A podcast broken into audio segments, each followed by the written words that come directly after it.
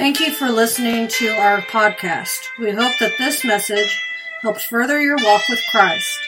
If you would like to know more about our church and other ministries, you may find us on the web at www.sodabaptistchurch.org. It's Him, Jesus, the resurrection. Most of the time during the year, we don't hear mention of the resurrection very often except during the Easter season. And around Easter, it's primarily about the event itself. It's what we hear around the Easter season. We, we hear about how Mary goes to the tomb and she finds the tomb empty. Her and a couple of ladies have gone with some spices. They're fixing to anoint the body of Jesus. They get there. The tomb is empty and she is left there alone. The other ladies leave, and she's left there basically alone. She sees what she think is the gardener. Turns out that it's not the gardener at all, but it's Jesus. And you'll remember, Jesus says, Don't touch me, because I have not yet ascended unto the Father. He says, Go, she, he says, Go back and you tell the disciples that I have risen. So Mary runs back and she meets the disciples in the room and she begins to tell them how she has spoken with the risen Christ. I just talked to Jesus. I saw him. I talked to him. And the Bible tells us there, he says, it says that they believed her not. As a matter of fact, it says that it sounded like uh, idle fables. Sounded like a storybook that she was reading from or something. They didn't believe her. You'll remember John and, and Peter, they take off from that room and they run to the tomb and they're going to inspect and find out uh, what she was talking about. Now, what we find out here is that's usually what you hear around Easter time. You hear about how uh, the resurrection took place. But some of the things I think we miss around the Easter season trying to proclaim this message is sometimes we fail to report the importance of the resurrection. So, this is what I want to do today. This is what I want you to walk out the back door with this morning to understand is the importance of believing in the resurrection. The importance of believing in the resurrection. I remember I was at youth camp with one of my kids from Smyrna Baptist Church.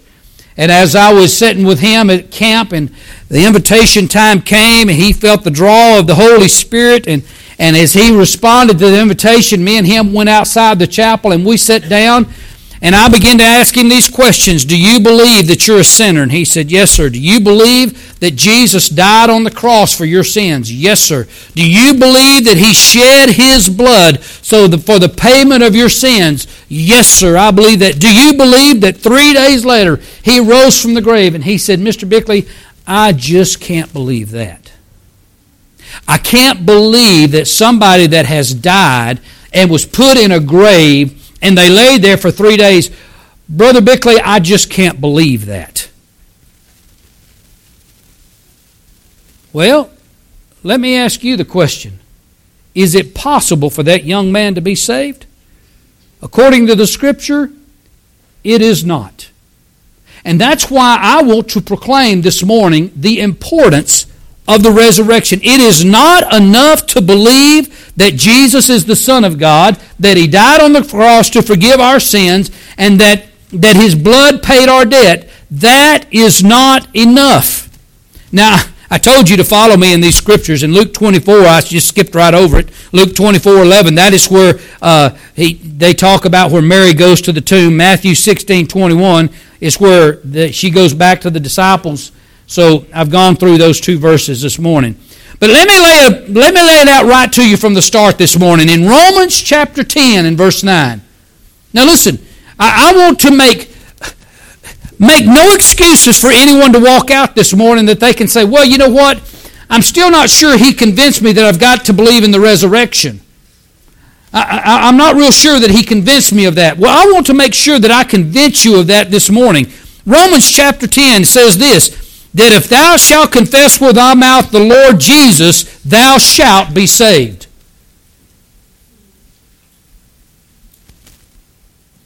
Thank you, Miss Carolyn, for shaking your head no. That's not what the Scripture says. The Scripture says, If thou shalt confess with thy mouth the Lord Jesus, and shalt believe in thy heart that God has raised him from the dead, thou shalt be saved. In that Scripture right there, if you shall confess with your mouth the Lord Jesus, that Jesus Christ is the Son of God, that Jesus Christ came and gave his life, that Jesus Christ shed his blood on the cross, if you believe that and believe that Jesus rose from the grave, then thou shalt be saved. That's cutting right to the chase. Another scripture, 1 Thessalonians 4 13 and 14. Paul is talking to a group of people at the, the Thessalonian church, and this is what he's, they're worried that some of the people that have died prior to Jesus coming back, they're like, man, we don't know if, if what's going to happen to them. So Paul just kind of, he says, listen, listen, listen, I want to, I want to rest your thoughts. This is what he said. He said, I would not have you to be ignorant, brethren, concerning them which are asleep, or who have died and went on, that you sorrow not, even as others which have no hope. In other words, those who do not believe in Christ. Listen to how this is the qualification. For if we believe that Jesus died and rose again, even so them also which sleep in Jesus will God bring with him. What does it say there? If you believe that Jesus died and rose again. Well, I, I just don't understand, Brother Wayne. If I need my sins forgiven, I need to believe that Jesus died on the cross. Old Testament tells us that they had to shed the blood of a lamb to cover the sins of the people that were back there and that Jesus was one day come and he would make the full payment. Why is it not enough to believe that Jesus died on the cross for the debt of our sins? Let me answer that question for you. I want you to know when Jesus died on the cross, he made payment for sin. But it takes something besides the payment for it now to be applied. Look what it says in Romans chapter 4 and verse 24. This is a verse maybe that you've never encountered before, but look what it says. I'm going to wait. I hear, I hear some of you churning. Romans 4 and 24. it says this But for us also, to whom it shall be imputed, if we believe on him that raised up Jesus our Lord from the dead, who was delivered for our offenses, that part right there, who was delivered for our offenses? Talking about how he shed the blood. He made the payment for sin. Listen to this. And was raised again for our justification. Understand, it was the blood on the cross that paid the sin debt, but the resurrection is what allows us to take that blood payment and apply it to our lives. Without the resurrection, there is no salvation. Amen. I'm glad y'all. Without the, without the resurrection, there is no salvation. There is no application of the blood that made the payment. Without the resurrection, there is no salvation. Now, let me tell you, a lot of people can comprehend and understand this blood payment, how Jesus came to this earth and was without sin. And because he was without sin, he can make this payment. Now, listen, you have to understand, some people are really, really smart. All right? And they can sit there and they can look at that and they go, yeah, I can see that. I can see that. But this is what I call realist. See, a realist a lot of times is without faith because that person can sit there and he'll say, "Yeah, I can see I can see how that plays out." But listen. Now, you're talking about a man. I understand that blood runs through a man's body. And I understand that it is pumped through the heart. And when that heart stops and that blood stops, if it stays stopped very long, it starts clotting in the veins. And if it clots in the veins, you need to understand after three days in the grave, it's impossible for that man to come back alive. He's a realist. See, he is without faith. He lacks the faith that it takes to believe that God put him in the grave and that he rose three days later. I want you to know without faith, without faith, it's impossible to please God.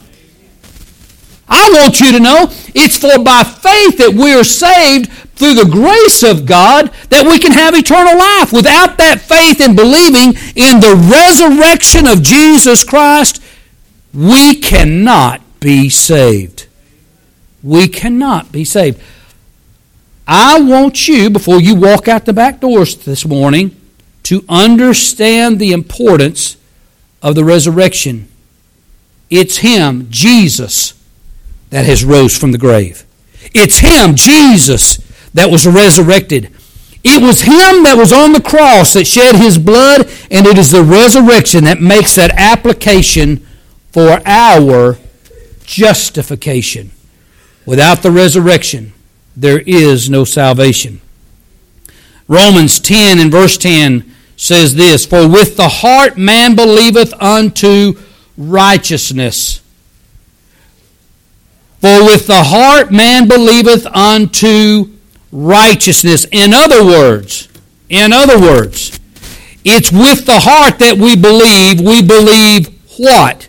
Back up to verse number 9. If we confess with our mouth the Lord Jesus and believe in our heart that God has raised him from the dead, thou shalt be saved. So it is with the heart that we believe the death, the burial, and the resurrection of Jesus Christ unto righteousness. It takes it all.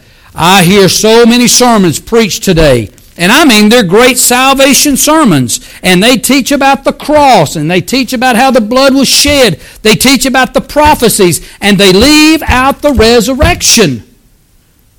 Let me say it again. Without the resurrection, there is no salvation. You've got to take that step and understand what took place, and it is the resurrection that makes it applicable to our lives. Now, let's go to the key scriptures this morning. First, uh, 1 Corinthians chapter 15. 1 Corinthians chapter 15.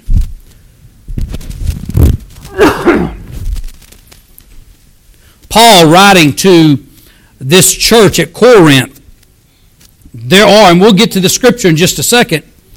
Again, there's a group of realists in this church, and they believe in Jesus. We're going to see this here in just a second. They believe in Jesus. They believe in the crucifixion. They believe in all, but they deny the resurrection.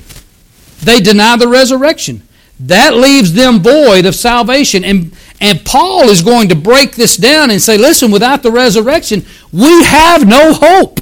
That's what he tells us. So let's look what he says. Now, we'll get there in just a second. 1 Corinthians chapter 15, we're going to begin here in verse number 1. It says, Moreover, brethren, I declare unto you the gospel. The gospel is the good news of salvation. I declare unto you the gospel which I preached unto you, which also you have received, and wherein you stand. That next verse says, by which also you are saved. This is what he's saying. He said, I came to preach to you the good news of Jesus. I preach to you the gospel. Now, what I love about these next couple of verses, he is going in simple terms tells us what this gospel is that allows us to be saved. Verse number 2 again, by which also you are saved if you keep in memory what I preached unto you, unless you've believed in vain. For I delivered unto you first of all that which I also received, how that Christ died for our sins, according to the Scriptures, that he was buried, and that he rose again the third day, according to the Scriptures. Now, what is the gospel? What is the good news of Jesus Christ? That he died for our sins, and what? That he rose again. I, am I'm, I'm afraid at Easter time we don't hear this very often. We hear the story and all the thing that leads up to the resurrection, but we do not hear the importance of the resurrection and the purpose of the resurrection. That's why I want to address this this morning. He said how Christ died for our sins according to the Scriptures, that he was buried, and that he rose again the third day according to the Scriptures. I want you to know it, it was Jesus at one point in time, he began to tell the disciples, that's in Matthew 16 11, he began to tell the disciples, he said, Listen, guys, I'm going into Jerusalem. They're going to arrest me. They're going to persecute me. They're going to put me to death, but rest assured, I'm going to rise again the third day. He tells them that. More than one occasion, he tells them that, but they did not understand that. It's not, it's not that they weren't told, it's their understanding was blinded from them for this occasion. But I want you to know today we have not been blinded by the Lord from this understanding. If you are blinded, what does the scripture say? Who blinds us? Satan. Satan is the one that blinds us from the truth.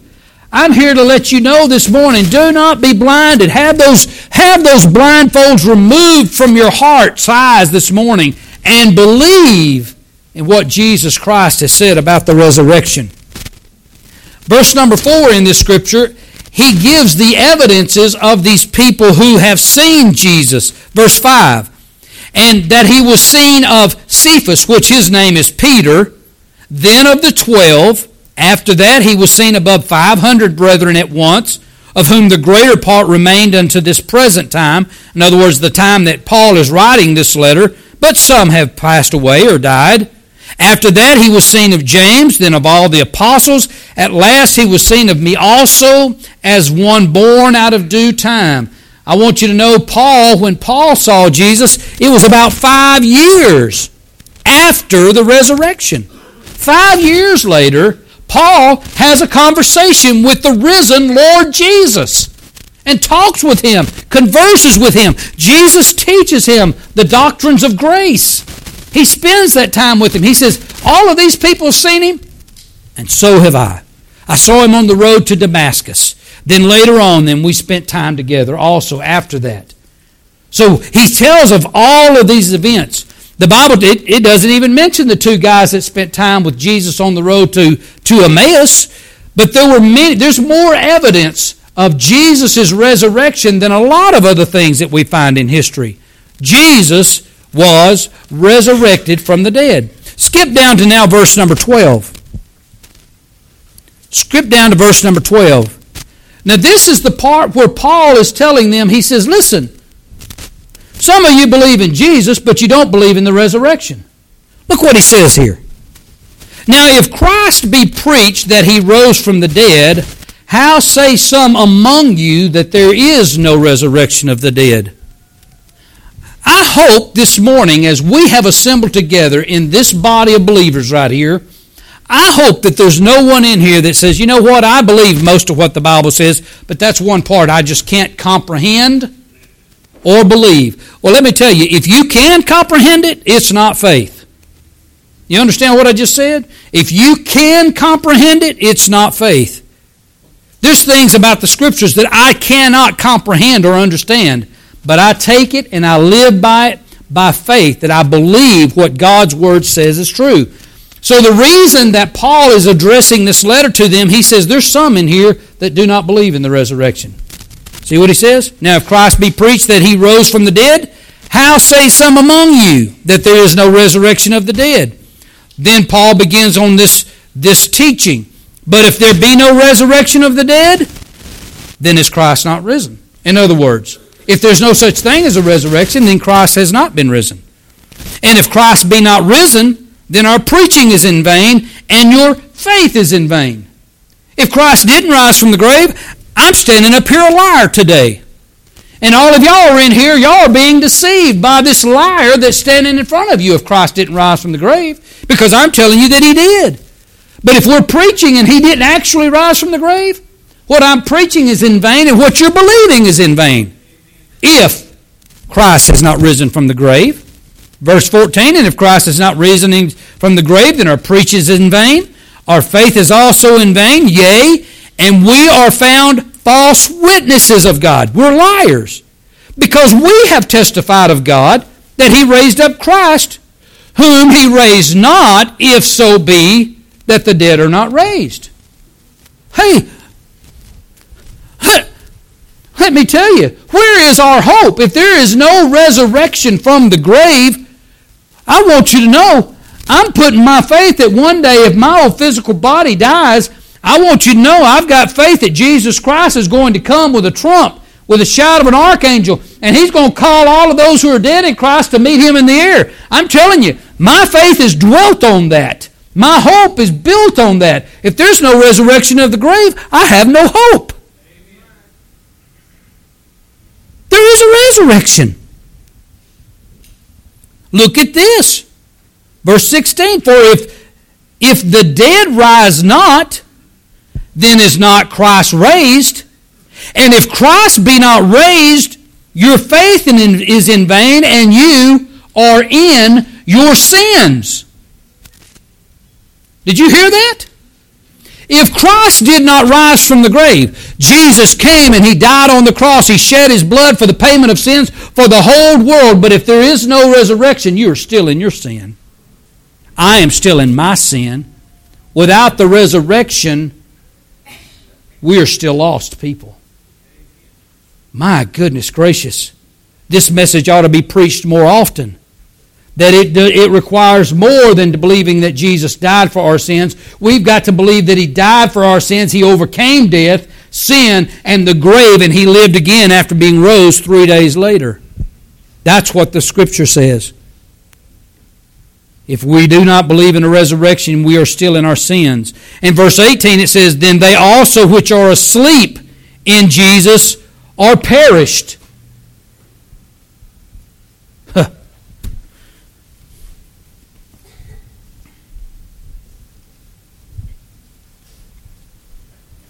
Now, I know Susie didn't mention it.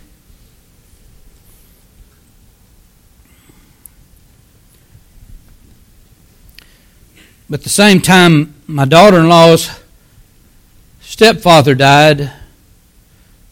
About three or four days later, she also had a miscarriage. Without the resurrection,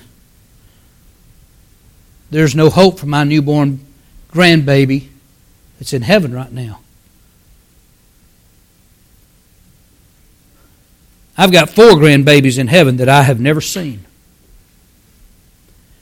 And by faith in what God's Word says, I'll see them again. But the Scripture writes, right here says, without the resurrection, I have no hope in those who are died in Christ. And I want you to know I'll see my grandbabies again because of what the Scripture says right here. If in this life, in verse 19, if, if in this life only we have a hope in Christ, we are of all men most miserable. If the only hope that we have is that Jesus died on the cross for payment of our sins, let me tell you, if that's the only hope we've got, we are living a most miserable life because it's going to end poorly for you. But if you believe that Jesus Christ died on the cross for your sins, and you believe that God has raised him from the dead, it's because of that resurrection that you believe in. He takes that application, that blood payment, and He applies that to our lives. And then we have everlasting life because of the resurrection. Verse 20 But now in Christ, but now is Christ risen from the dead and became the firstfruits of them that sleep. For since by man came death, by man came also the resurrection of death. This next verse describes that. For as in Adam all die, by man death came into all the world, and by one man Jesus we can all now have life if we put our faith and trust in him. Verse 23, I'm reading this because I will be speaking on this tonight. But every man in his own order. In other words, the resurrection that we will have. Every man will have his own ordering when he is resurrected. Christ, the first fruits, that's the first one. Afterward, they that are in Christ at his coming. So that's a, still the first resurrection, but that's another event. I mentioned that in our class this morning. Then cometh the end, when he, has, he shall have delivered up the kingdom of God, even the Father, when he shall have put all rule and authority and power Skip on down to verse 44. I want us to look at something else. I, I heard this about two weeks ago, and I want you to know when someone, I think it was Robert Jeffress, I think I heard him say this in a message, and, and I listened to it over my phone, and I was able to rewind it, and I listened to it again, and I rewound it and listened to it again, because I want you to know I got understanding greater than I've had in a long time concerning the statement that he made about our lives. Listen, listen to this statement, and then I want to read this verse. Physical death. I know many of us have been to funerals before, and many times you've heard the preacher say, This is his body, but he is not here anymore. Physical death is when our soul and our spirit are separated from the physical body. Now, did y'all just catch that? Make I just let me say it again.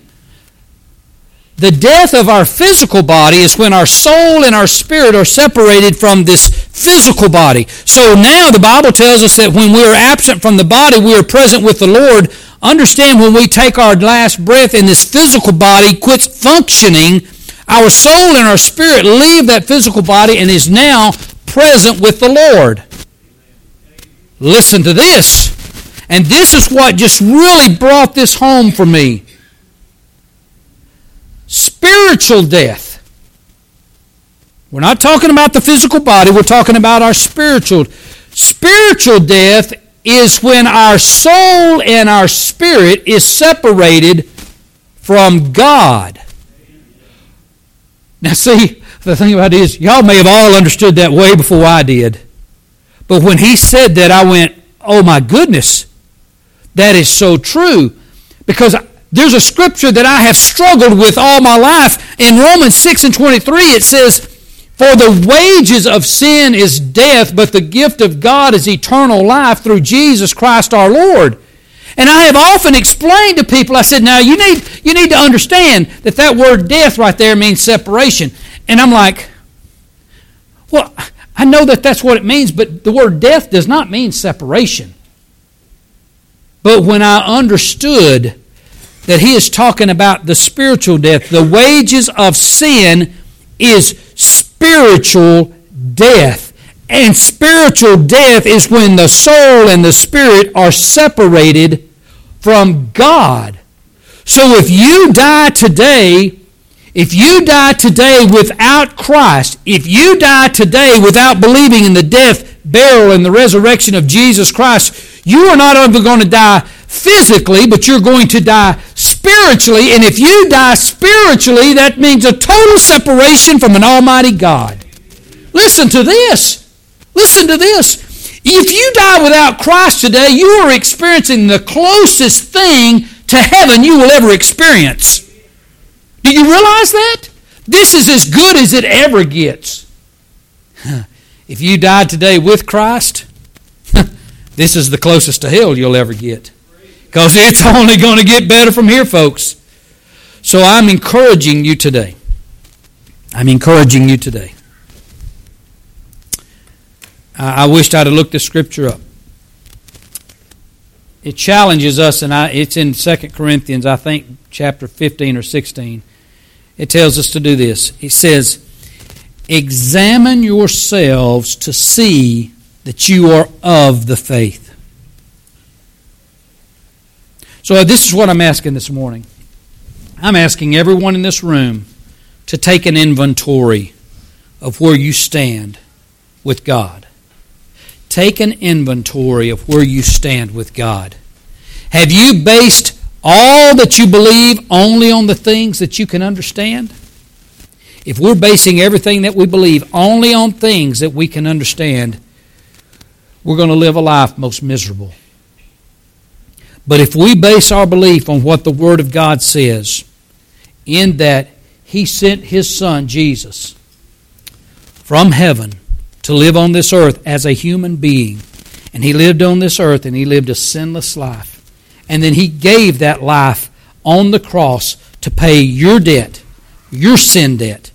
And then three days later, he rose from the grave so you can take that sin debt that he paid and apply it to your life?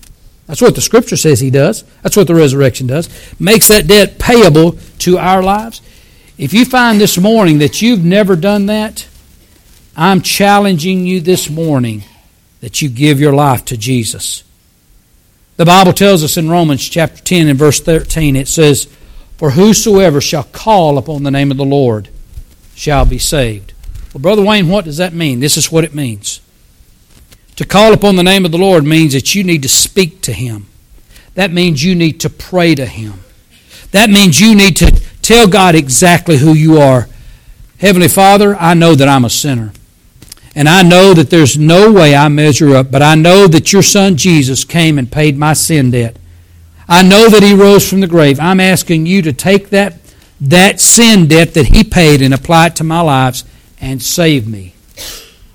Whosoever shall call upon the name of the Lord shall be saved. What do you need to do this morning? Inventory where you stand with God this morning. Let's stand together.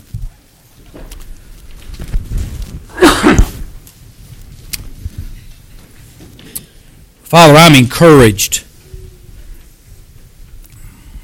I'm 57 years old, and there's a lot of things about this message this morning that I have not understood clearly my whole Christian life.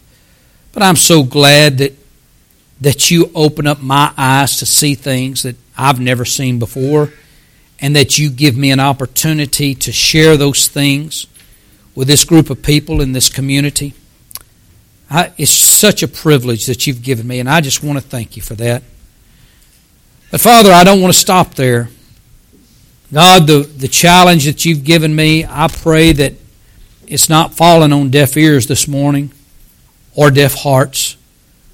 But God, your word has penetrated the hearts, and as we stand and we inventory our standing with you, Father, if we've fallen short this morning, I pray that this would be a decision time that someone would come and pray and accept you as their personal Savior. Or Father, if they've strayed from their walk, that they would let this day be a day of rededication or recommitment.